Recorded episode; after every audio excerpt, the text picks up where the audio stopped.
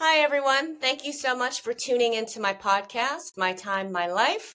Um, today, I am welcoming a special guest, my friend Javier Ramiro Velazco. Uh, he is the founder of the 100% Agave Mezcal Bixhidú, founded in 2017 and made in Oaxaca, Mexico. Bixhidú produces 10 expressions of ancestral and artisanal mezcal in small premium batches. Javier works in partnership with local farmers and their agave cultivation, harvesting, roasting, fermentation, and distillation processes, strictly adheres to multi generational traditions and rich heritage that passionately lives on in the town of Sola de Vega. Before founding Bixhidú, Javier earned his undergrad degree in mass communications from Emerson College, where we know each other from. Hey. And he truly believes in the school's philosophy that expression is necessary to evolution.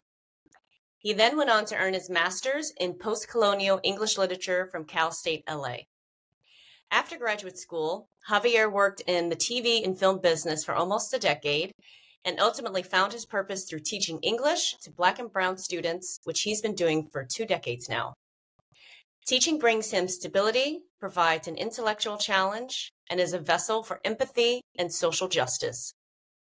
Javier divides his time between Los Angeles, where he teaches, and Mexico, where he creates his mezcal. Thank you so much for joining my podcast today, Javier. Trina, it's always a pleasure to see you. long time. Yes, yes. You have such a fascinating story, and I really love that you reconnect to your Mexican roots through your brand.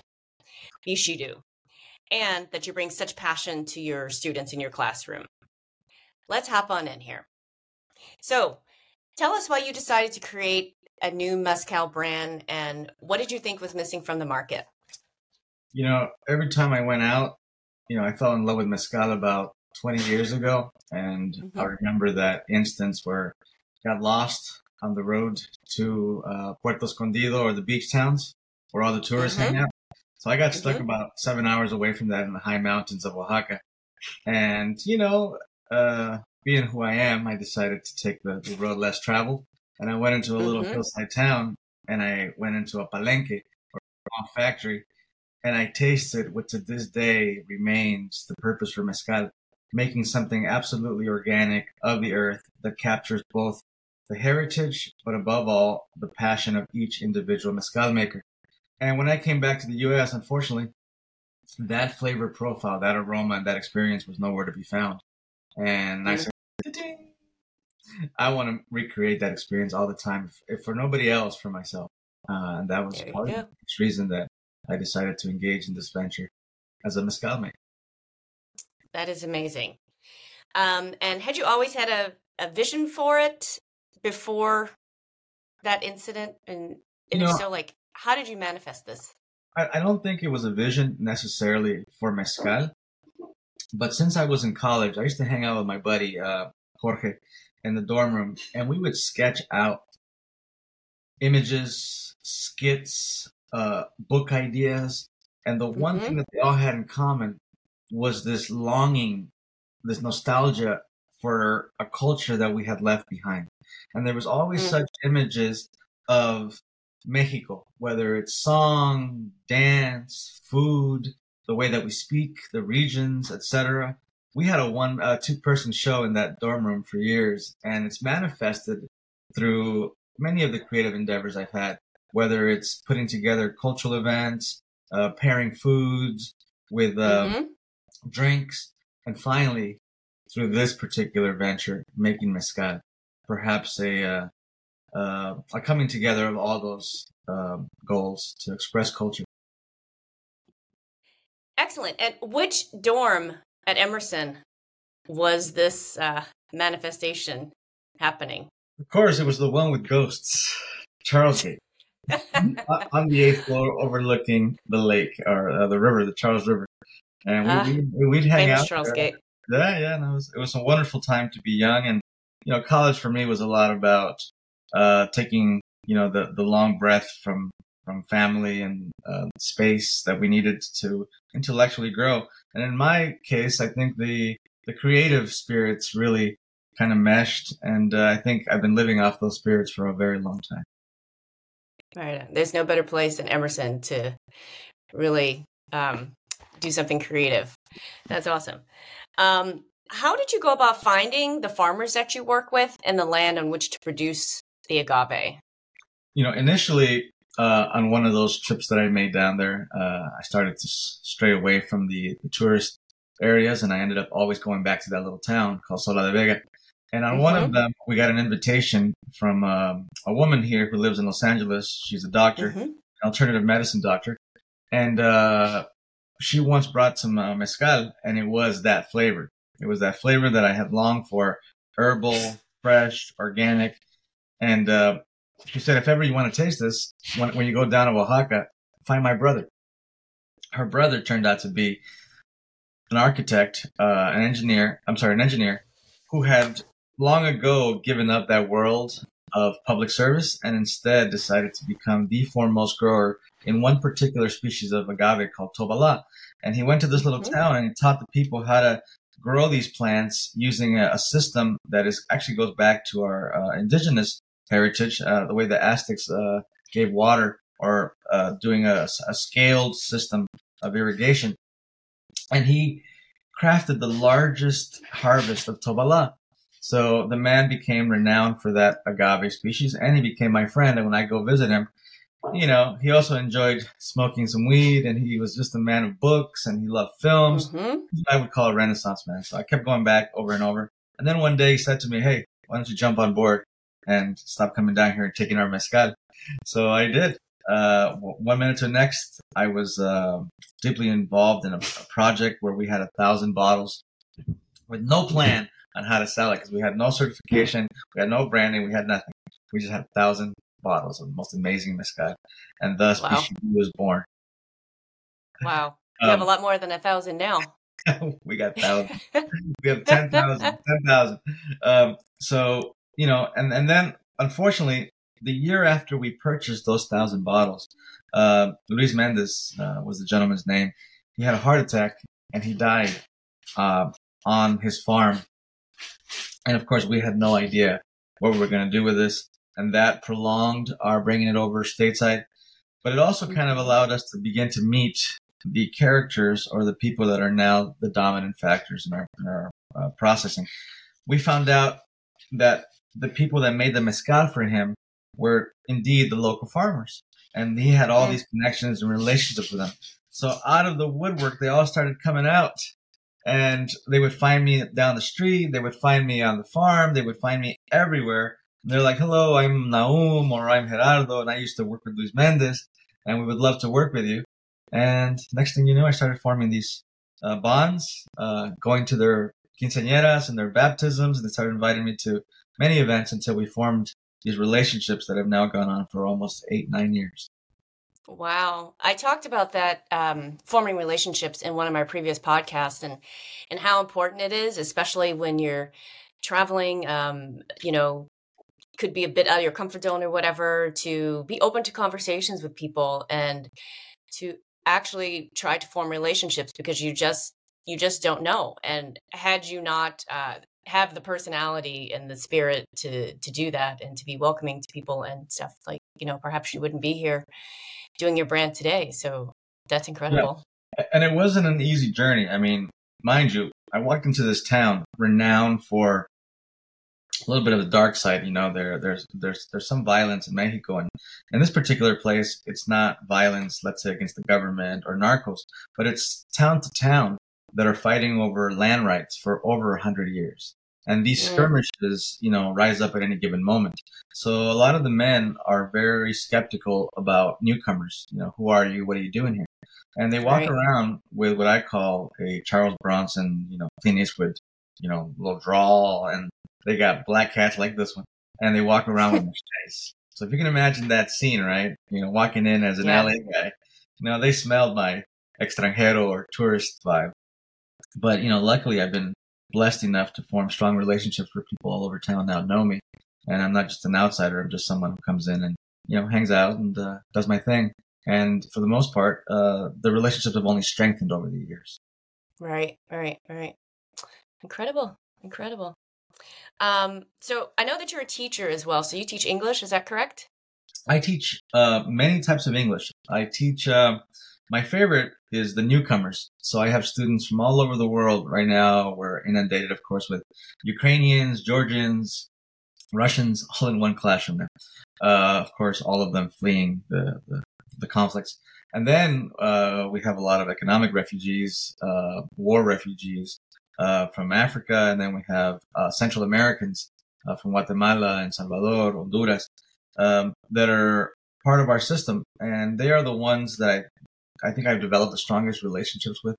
Um, mm. And then my other group are my really, really fortunate kids, uh, my AP students. I teach a seminar mm-hmm. class that focuses on college level research and critical thinking.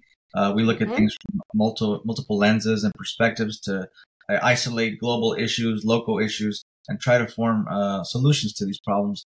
And working with those kids, I think from both sides, uh, the newcomers and the AP kids, both creates a challenge for me in terms of how do I go about planning my day to engage students on vastly different intellectual depths, but also how do yeah. I find the empathy to engage both of them equally, you know, really targeting their needs and their, their specific, uh, I guess, objectives as students.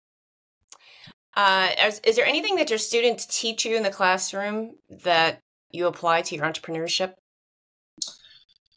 I think the number one thing that my students teach me is what sometimes feels like an absolute emergency or end of the world uh, mm-hmm. event is often not that big.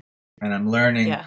to recognize that if we tackle the problems that we face, and if we're not afraid to, to face the issues that we're facing and the people involved, and if we're willing to unearth and dig deeper to find the, the, the deepest issue that's creating these feelings of irritation, these feelings of uncertainty, the feelings of fear, if we tackle it straight on, we're likely to begin to diminish it and find solutions.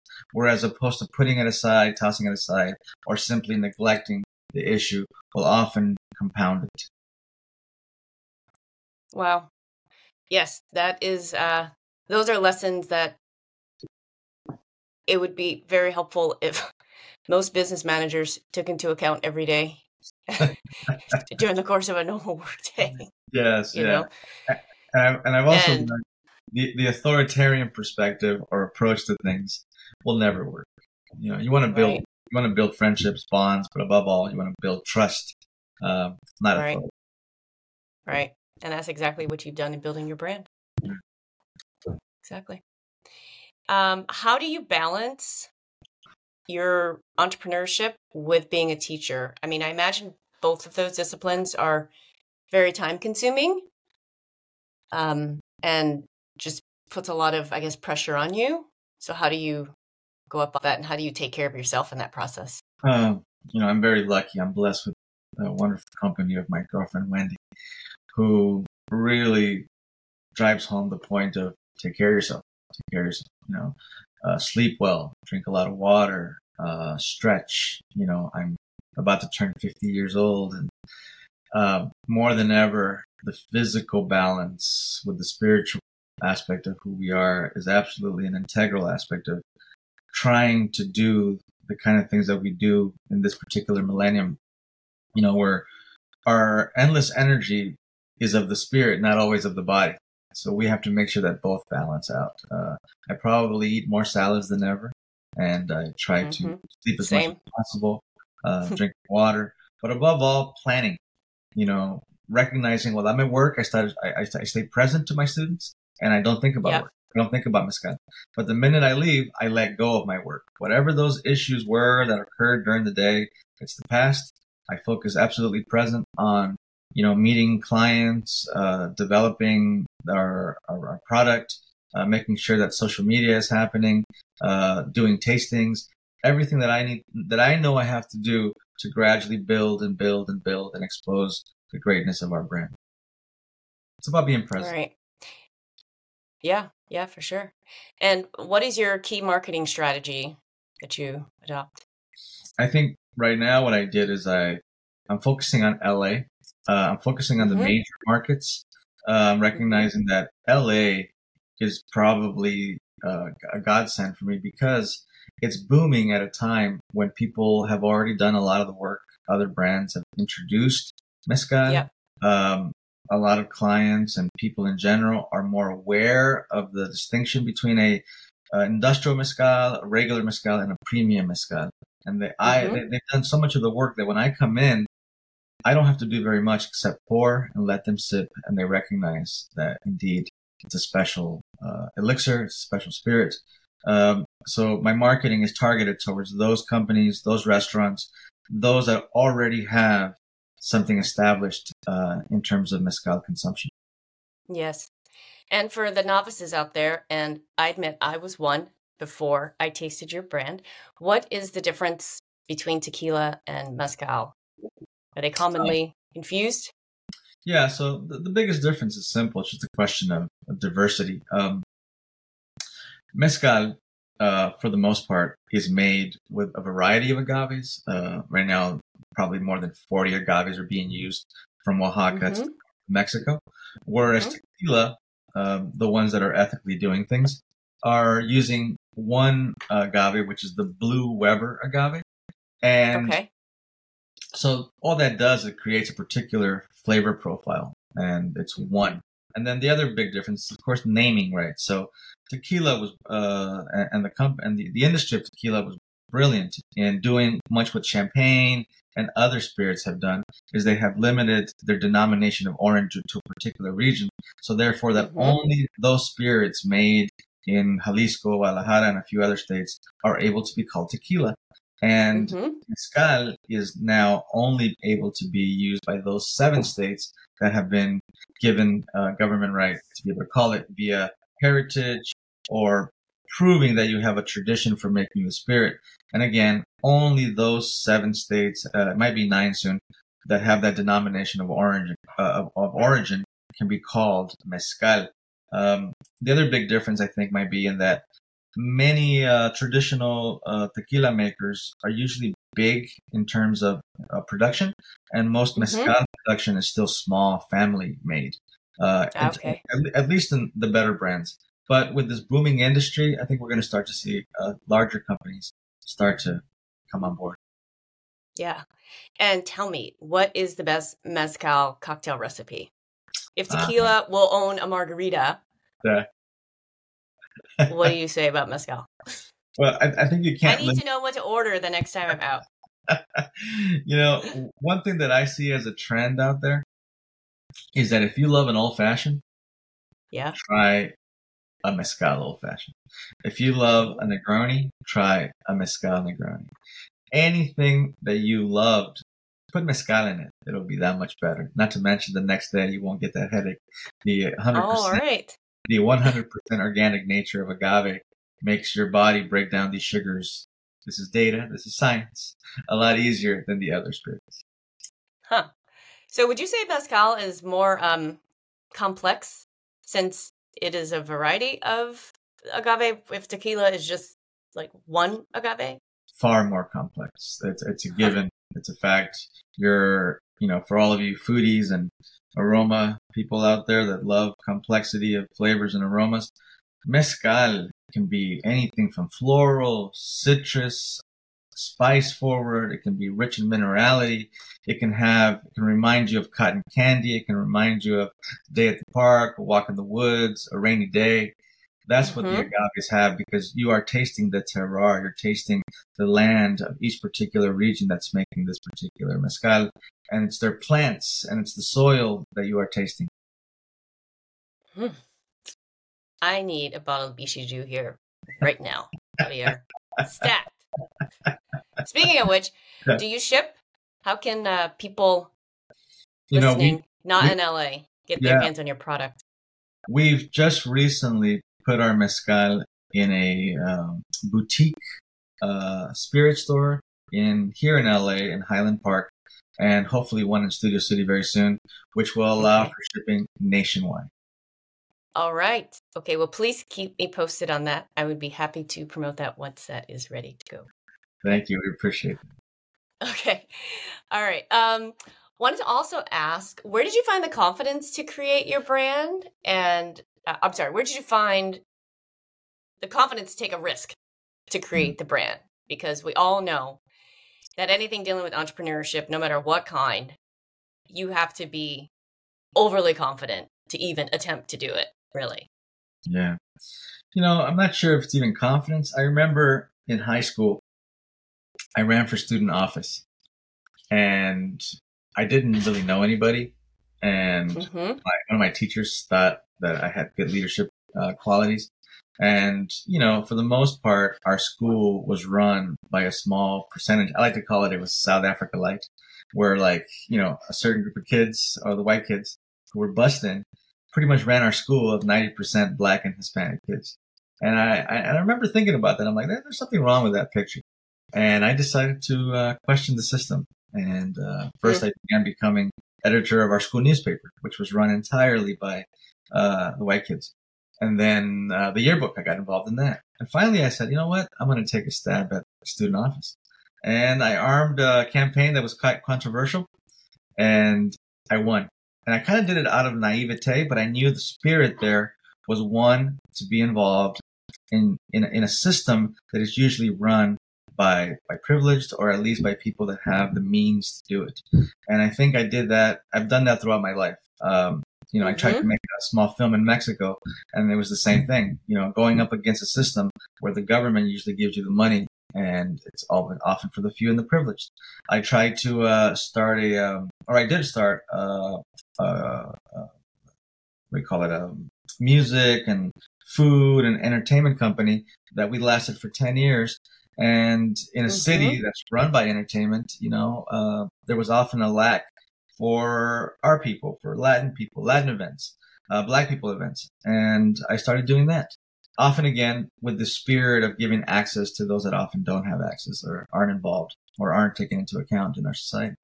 And then I think teaching was a part of that, you know, taking that mm-hmm. risk of, of, of, trying to, you know, uh, seek social justice and not just sitting around complaining about it, but, you know, being an active participant in, in making changes and, and choosing to work at a school that had a great need for, for equity.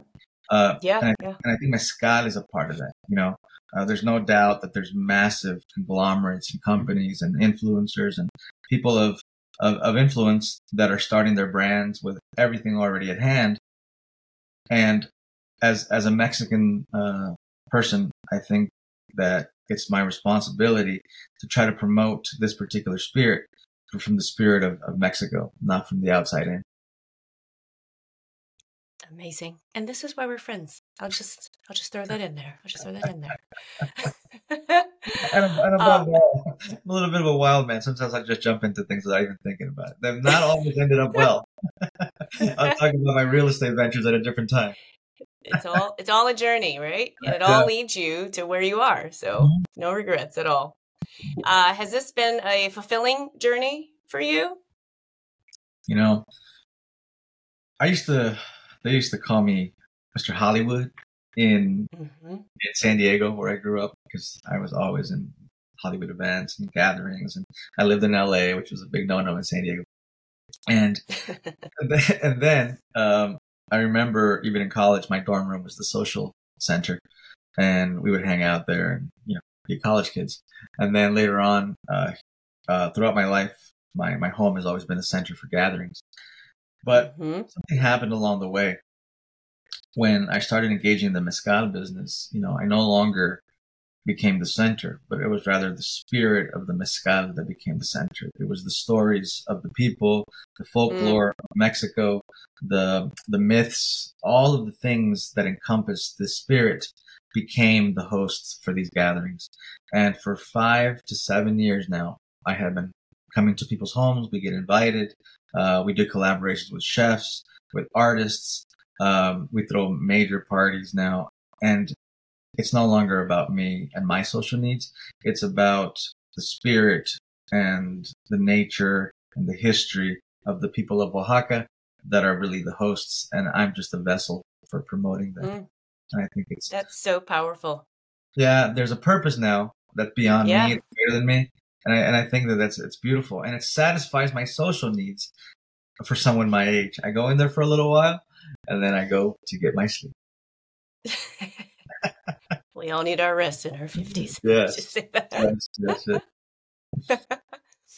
um, my last question that I have for you, Javier, um, what have been the two biggest risks that you've taken in your life, and how did they pay off, assuming that they did? Um, you know, one was not really my choice. It was a risk taken by others. You know, when I was a kid, I grew up in, in Mexico for a few years, and my family sent me to San Diego to get an education. And uh, it was supposed to be short lived, uh, sixth grade, and then return to Mexico. Um, but when they asked me if I wanted to return, uh, you know, my young self, for whatever reason, had the foresight, you know, that Mexico was not place where I would be able to best, uh, I guess, live a life of creativity and, and opportunity. And mm-hmm. I decided, I decided to stay. And, uh, thus my life evolved in the United States. And it was a risk and not without consequences, you know, the, the distance between family, uh, all the emotional, uh, issues that come with that, the, the growing distance, uh, a distance from home, uh, culture, country. So those were major risks, which I wasn't aware of until later on in my life. I recognized the need to mend that. Um, mm-hmm. So, but overall, I have to say the risk was worthwhile. And I guess the second one uh, was becoming a teacher. Um, I I had worked in Hollywood and the entertainment business for a long time, and I pretty much uh, wore out uh, that that need for that world, and I was fatigued, and I had no idea what I was going to do.